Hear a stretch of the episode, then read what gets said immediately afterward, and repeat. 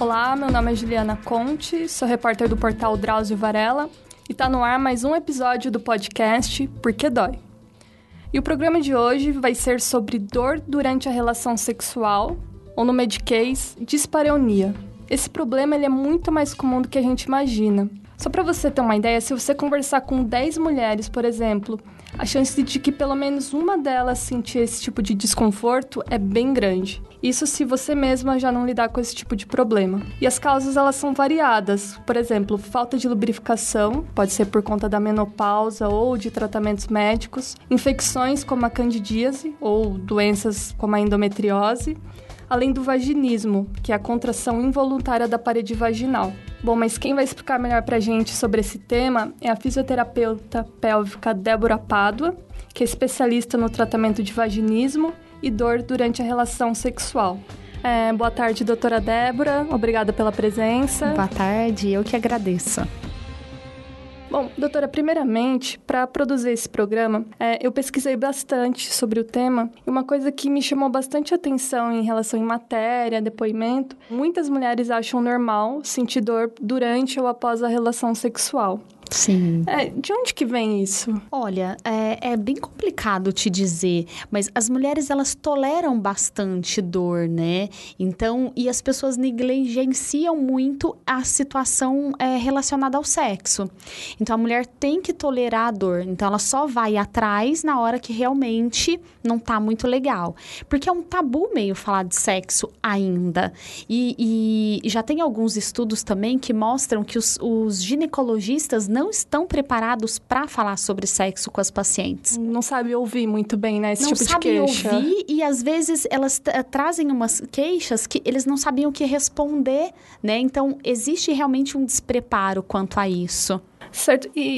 Bom, baseado na sua experiência, o que pode estar por trás disso? É doença, algum fator, sei lá, questões psicológicas também? Olha, eu sempre digo que dor na relação nunca é normal. Então, a pessoa tem que primeiro parar para pensar o que pode ter ocasionado. Sempre a primeira coisa, a pessoa tem que ir no ginecologista. É o profissional que vai avaliar se existe alguma inflamação, alguma infecção, algum fator ali orgânico que pode estar gerando essa dor. Só que algumas mulheres, elas já têm essa dor desde a primeira relação sexual. Então, elas ficam um pouco confusas e muitas acham que é normal sentir dor justamente porque aconteceu desde a primeira vez. E fica sem graça de perguntar para as outras pessoas. Acaba sempre associando o sexo a, sei lá, uma dorzinha, né? Sempre vai ter. Exatamente. Ah, não, é normal sentir alguma dorzinha. Não, não é normal. O certo não é isso. Ela pode até sentir um determinado incômodo, para quem não tá muito acostumado. Às vezes a frequência sexual é um pouco mais espaçada ou não tá muito excitada. Então, às vezes a lubrificação vaginal não é muito boa. Então, tudo isso acaba interferindo, né? Mas um ou outro momento sentir, às vezes, uma dorzinha é ok, porque pode ter alguma alteração naquele momento, naquele determinado momento. Agora, se for persistente e recorrente, não, aí tá errado. E, normalmente, isso tá, sei lá, atrelado à doença, tipo, endometriose é muito comum a mulher sentir dor, sim, né? Sim, a endometriose, então, existem algumas coisas que podem ser a dor, sem ser a inflamação, infecção, tipo candidíase e herpes, infecções urinárias, tudo isso leva à dor. Outras coisas que podem acontecer a endometriose geralmente pode causar dor, só que geralmente é uma dor profunda, no fundo do canal vaginal. Então, é uma das coisas. Outra coisa é o vaginismo. O vaginismo, ele é uma disfunção. Ele não é considerado uma doença, mas ele é uma disfunção na qual a mulher não consegue ter penetração, ou ela tem muita dificuldade para ter a penetração. Só que não necessariamente é só na relação sexual. Ela tem dificuldade para fazer exame ginecológico, ela tem dificuldade para colocar um absorvente interno. Então, acaba sendo tudo muito ruim. Por que acontece o vaginismo? Porque acontece uma contração dessa musculatura de assoalho pélvico que pode levar à dor. E essa contração é uma das coisas que ela é involuntária. A mulher não quer produzir essa contração, mas ela acaba não controlando, exatamente. Só que o que acontece? Também existem outras coisas, como a dispareunia. A dispareunia é considerado como dor persistente e recorrente, né? Há mais de 6 meses, onde a mulher, em toda relação sexual, ela sente dor, mas não impede a penetração, como acontece no vaginismo, que acaba tendo... Chega um momento que tem a incapacidade da penetração. A dispareunia sempre existe a dor, né? E uma das divisões da dispareunia é a vulvodínia. Nesse caso, então, tipo assim, ela consegue ter a relação... Mas sempre com dor. Sempre com dor. Exatamente. No vaginismo, não. No vaginismo, não. Muitas vezes, chega um momento que a mulher... trava, então muitas vezes elas falam, olha, parece que existe uma parede. E o vaginismo, na maioria das vezes, é acompanhada de medo. Já a dispareunia é sempre acompanhada de dor, mas não necessariamente essa mulher vai ter medo. Só que aí nessa hora você pode falar, nossa, Débora, é meio confuso, e é mesmo. Até pra gente, no momento de estudar sobre isso, é um pouco confuso, porque, por exemplo, uma mulher que fica sentindo bastante dor durante muito tempo, chega uma hora que ela também provoca uma contração de proteção. Ela tenta se proteger, então ela já antecipa a dor e acaba provocando uma contração também. Então, assim, existe um último estudo que foi realizado mundial, que é o DSM-5, que eles descrevem as patologias, né? De uma associação americana de psiquiatria. Então, o que eles fizeram? Eles dividiram somente em vaginismo e dispareunia. E aí, dentro disso, tem essas outras partes que também se encontra a vulvodínia, que as pessoas estão falando bastante agora da vulvodínia, ela acabou se tornando um pouco mais conhecida, mas por quê? Porque, teoricamente, ela ainda não tem cura, então ela assusta um pouco mais do que o vaginismo. Mas por que que ela não tem cura? A vulvodínia é assim, quando a mulher tem dor na vulva. O que isso quer dizer? A mulher, ela tem dor na vulva, que seria a parte do lado de fora do canal vaginal. É que geralmente a gente chama de um nome errado, a gente sempre chama tudo de vagina. Sim. E o certo, a parte externa é vulva, e a parte do canal vaginal, que é o nome que a gente deveria falar que é vagina, né? Então, essa parte externa, essa mulher sente dor, ela sente ardência, ela sente queimação. Muitas falam que parece que tem uma faca que tá rasgando tudo, outras falam que parece que tá em carne viva. E aí, a vulvodínia, a gente pode dividir também em generalizada ou localizada. A generalizada, a mulher sente vários pontos de dor e ela pode sentir dor o tempo todo. Então, ela acaba sendo muito incapacitante. Então, é difícil de controlar essa dor. E a localizada geralmente se dá na hora da relação sexual, na hora de colocar um absorvente interno, na hora do exame ginecológico, qualquer tipo de toque. Por isso que acaba ficando muito confuso. O que é o vaginismo? O que é a dispareunia? O que é a vulvodínia? Nossa. Né? Então, assim, em resumo, tudo pode causar uma certa dor, muitas têm um certo medo, não se sentem muito bem de serem tocadas e precisam de ajuda. Então, elas precisam de tratamento. A vulvodínia, ela não existe um tratamento que cura, mas ela pode ser muito bem controlada. Já o vaginismo tem tratamento que cura. Né? A endometriose, que também é algo que provoca dor, que foi uma das coisas que você me perguntou, provoca dor, mas dá para fazer a cirurgia, controlar para não ter mais a menstruação, para não acabar dando a endometriose de novo. Então, assim, também ela é controlada. E por trás desses problemas, assim, é alguma questão orgânica ou é um problema mais, um trauma, alguma coisa? Então, aí é que tá. Algumas coisas disso podem ser pelo psicológico. O vaginismo, ele acaba sendo muito atrelado ao psicológico. Então, dentro da psicologia e dentro da psiquiatria, se estuda bastante isso, que seria o quê? Mulheres que têm uma rigidez maior no tipo de educação que se tem, às vezes a religião, então interfere um pouco mais, o jeito que essa pessoa foi criada para o sexo, não pode, não deve, não tem que casar virgem de qualquer jeito, então assim, o psicológico acaba interferindo. O vaginismo, quando foi o início dos estudos sobre o vaginismo, se falava muito de abuso sexual. Ainda existe, sim, muitas das minhas pacientes foram, sim, abusadas, mas hoje a gente já sabe que nem todas as mulheres que sofrem de vaginismo foram abusadas.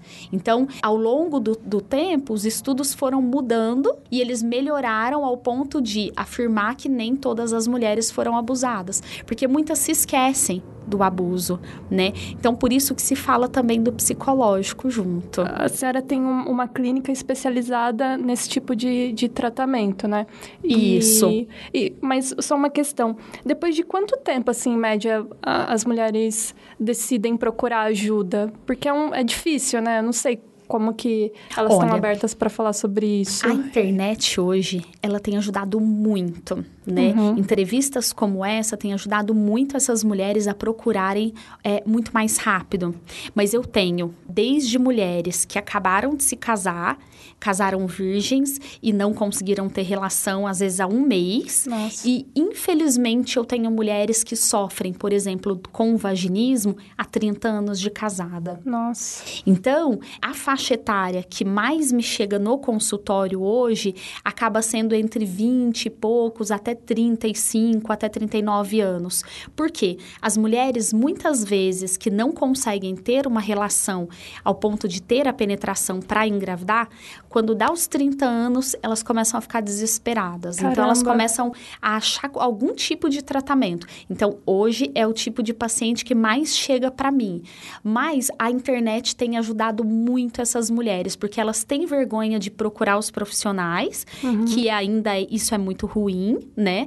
Mas, pelo menos, elas acabam tendo uma luz do que elas podem ter. Será que elas são as únicas? Porque muitas me dizem isso.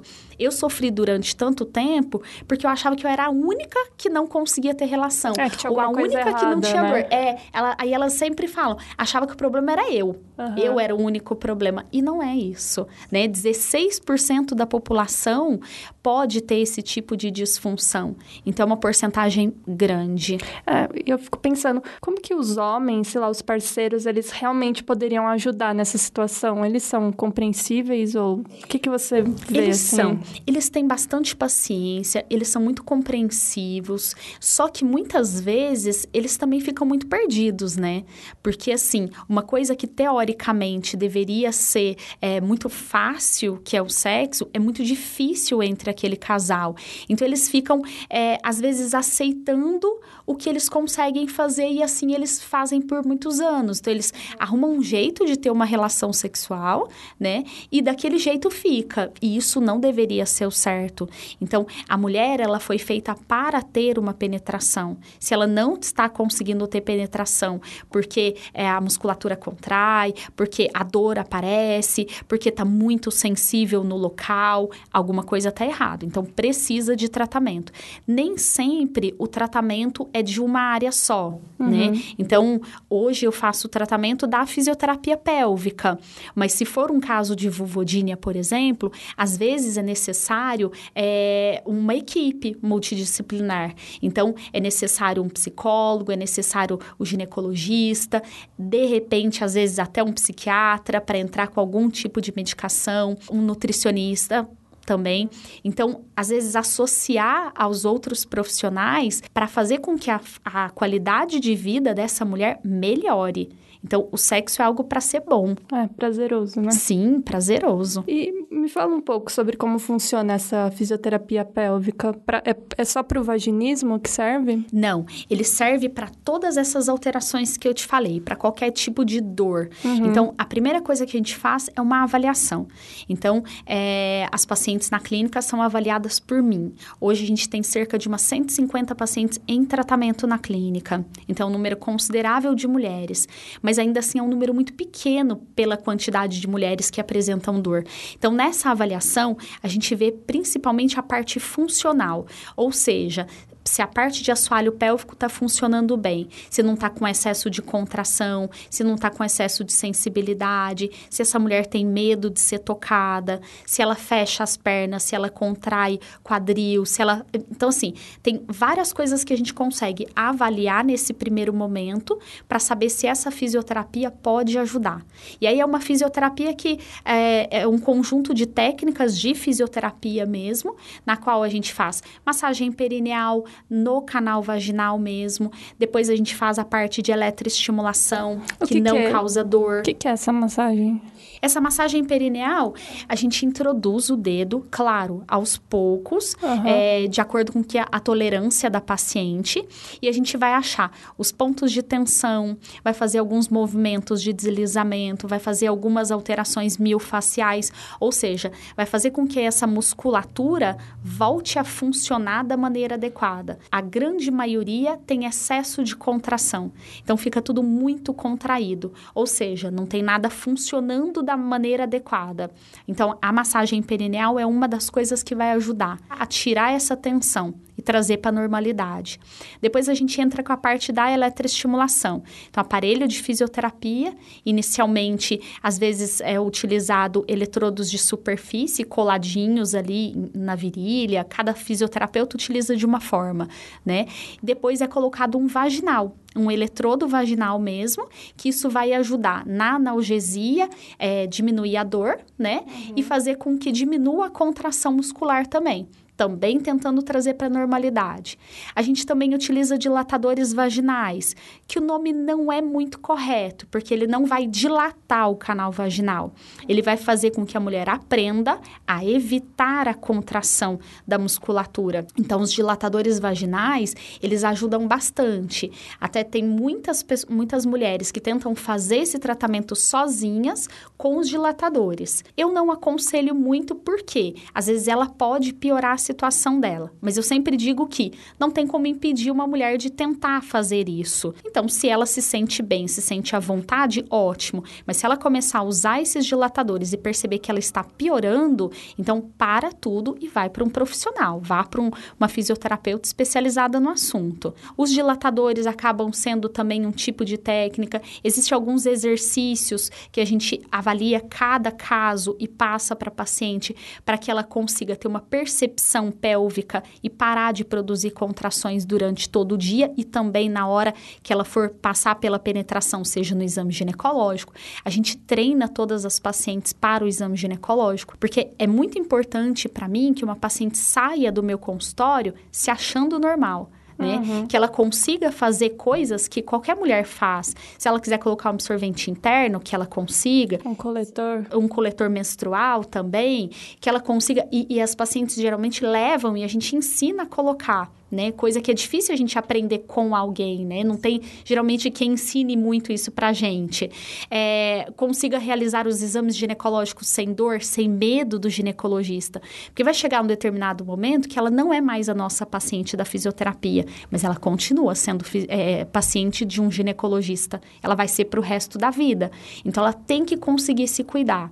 E que ela consiga ter uma relação sexual. São alguns objetivos que a gente tem no nosso tratamento. E depois de quanto tempo, assim, sessões, a mulher consegue ter uma evolução nesse sentido? Muitas vezes é assim, eu avalio, muitos os casos leves, às vezes eu passo por volta de 10 sessões, casos moderados 15, casos graves 20, ou mais do que isso, que seriam os casos, às vezes pacientes que entram em pânico na maca, pacientes que têm muito medo, aí às vezes a gente sabe que vai demorar um pouquinho mais o tratamento, mas isso depende muito da paciente, porque cada sessão é uma reavaliação. Porque tem pacientes que vão melhorar muito mais rápido do que a gente imagina, mas também vão ter pacientes que vão demorar, vão ficar no tempo dela. Então, às vezes, um pouco mais lento do que a gente gostaria, mas a gente tem que respeitar sempre a paciente. E reforçando também, eu acho que a necessidade de também passar por um acompanhamento psicológico, né? Sim, porque eu acho que se não falar sobre isso, também acho que não progride nesse tipo de tratamento, exatamente. Né? Então, assim, a terapia é uma coisa que nunca é descartada. né? Uma terapia, ela sempre pode atuar junto com a fisioterapia sem problema algum. E muitas vezes a gente conversa com os outros profissionais, a gente se fala justamente para que o atendimento dessa mulher seja o mais rápido possível e o mais eficaz possível. E que ela saia se sentindo normal, como alguém que não tem problema para ter relação. Mesmo que ela tenha algum tipo de problema, como a vulvodínia, né? Que teoricamente não se tem cura até o momento, essa mulher, ela tem que se sentir normal. Pode ser que ela volte a ter algumas crises de dor em um momento ou outro, mas na maioria do tempo, ela tem que se sentir bem. E, doutora, o que não se deve fazer quando tem vaginismo? O meu conceito de que o que não se deve fazer, pelo menos num primeiro momento, seriam contrações. Existem contrações de Kegel, que foi uma pessoa que acabou meio que inventando as contrações de assoalho pélvico. Só que o que acontece? Se essa mulher, existe uma hiperatividade dessa musculatura, você pode piorar a musculatura, né? Então, o ideal é que não se faça isso, pelo menos num primeiro momento. Você vai dar função para essa musculatura, sim, mas às vezes num primeiro momento é necessário um relaxamento. Essa mulher tem que aprender a parar de contrair a musculatura, né? Só que para isso, primeiro, tem que ter essa avaliação inicial. Aí, isso é que é difícil das pessoas fazerem em casa sozinhas, porque elas não têm muita noção se tem excesso de contração, se tem fraqueza muscular. Então, isso o profissional vai ajudar. O que eu não aconselharia seriam esses exercícios de Kegel, que eles ficaram muito conhecidos, principalmente pela incontinência urinária, porque é muito comum incontinência urinária nas mulheres. É muito comum a queda dos órgãos, o que são os prolapsos, queda de bexiga, queda de útero. Depois do parto, né? Exatamente, que esses exercícios ajudam bastante, mas não necessariamente eles são feitos para todos. Então, por isso que a avaliação é necessária. Porque essa mulher vai aprender o que ela pode fazer e o que vai dar resultado para ela. Mas os exercícios de Kegel, para quem tem dor, numa boa maioria dos casos, não é aconselhável. Uso de cones vaginais também. Os cones vaginais, eles também foram feitos, que são alguns artefatos que têm pesos diferentes. Então, esses pezinhos, eles são muito mais para quem tem flacidez, para quem tem fraqueza da musculatura, do que para quem tem dor. Porque quando você introduz eles no canal vaginal para fazer os exercícios, a primeira coisa que o corpo vai tentar fazer é contrair para segurar aquele objeto ali dentro, principalmente se você levanta para andar. Então, assim, uma musculatura que já está com excesso de contração vai piorar ainda mais. Então, eu também não aconselho. Dor depois do parto normal também é comum, né? Mas acho que pouca gente fala disso. É comum e não necessariamente é só pelo parto normal. Às vezes, a cesárea também pode causar dor. Por que disso? Pela queda hormonal. Então, existe uma queda hormonal, né, que é o corpo voltando para a normalidade, porque na gravidez você fica muito cheio de hormônios. Uhum. Então, o que acontece? Você vai ter essa queda hormonal e junto com isso tem o aumento da prolactina de quem está amamentando. E aí, isso faz com que o canal fique com falta de lubrificação vaginal. Tá? Esse aumento desse hormônio. E aí, o que acontece? Muitas vezes, a hora que a mulher vai ter a relação, ela sente um pouco de dificuldade, porque às vezes ela já não consegue muito ficar excitada, porque já tá cansada, tá amamentando. O foco do corpo não é o sexo, o foco do corpo é o bebê, né? Que ela tem que cuidar. Então, o ideal seria, todo pós-parto, a mulher pelo menos tentar usar um lubrificante à base d'água. Isso já vai amenizar provavelmente a dor que ela vai estar sentindo pela queda hormonal, sabe? Por esse aumento da prolactina. Então, usar esse lubrificante à base d'água, pelo menos por um tempinho, até as coisas começarem a voltar ao normal. Volta ao normal, né? Depois de alguns meses. Exatamente, volta ao normal. A tendência é essa. Agora, se essa mulher começar a ter relação e perceber que a cada nova relação relação, ela tá começando a ficar com medo do parceiro já, ela já tá evitando o sexo de qualquer jeito, porque lembra da dor, aí não é normal. Então, aí ela pode recorrer também à fisioterapia pélvica, porque a gente também pode atuar nessa área, e aí ela vai rapidamente voltar a ter relações. Às vezes, por volta de umas 5 a 8 sessões no pós-parto, você já consegue liberar essa paciente para que ela tenha relação sem problema algum. Tem mais alguma coisa que a senhora acha importante reforçar desse tema e, de repente, as pessoas não falam? Uma coisa que eu acho que as pessoas não falam muito também é das menopausadas. As mulheres menopausadas também sentem bastante dor na relação. Por falta de lubrificação? Exatamente. Por quê? Também tem queda hormonal. Só que aí é diferente da gravidez. Ela para de produzir determinados hormônios, justamente porque os ovários já vão parando. E aí já fica tudo diferente. A lubrificação fica diferente e ela pode ter uma atrofia vaginal. Só que, infelizmente, essas mulheres esperam ter dor para depois ir procurar ajuda. Então, assim, percebeu que a lubrificação já não tá igual? Conversa com o ginecologista. Hoje existem hormônios locais que ajudam. Existem mulheres que não podem usar esses hormônios, só que existem também os hidratantes vaginais hoje em dia. Então, assim, existem coisas que podem ser feitas para que essa mulher não tenha dor, né? Então, não atrofia também? O que acontece? Quando vai atrofiando, o canal vai apertando. Então, fica realmente parecendo que o canal já não cabe mais o pênis. E é mais ou menos isso que acontece mesmo. Vai ficando mais apertado.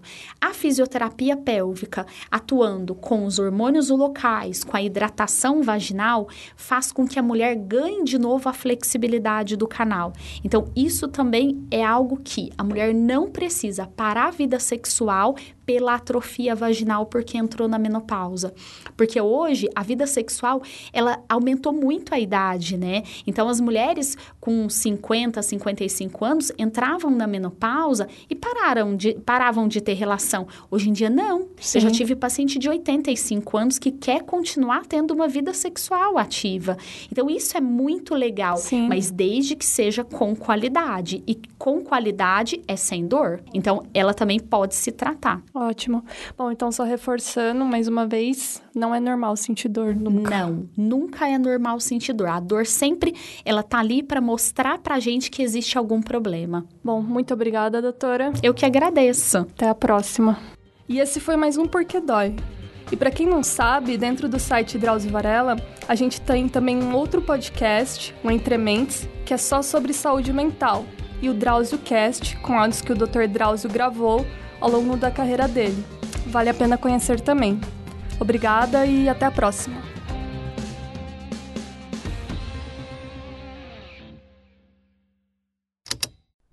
Esse programa foi editado pela Estalo Podcasts.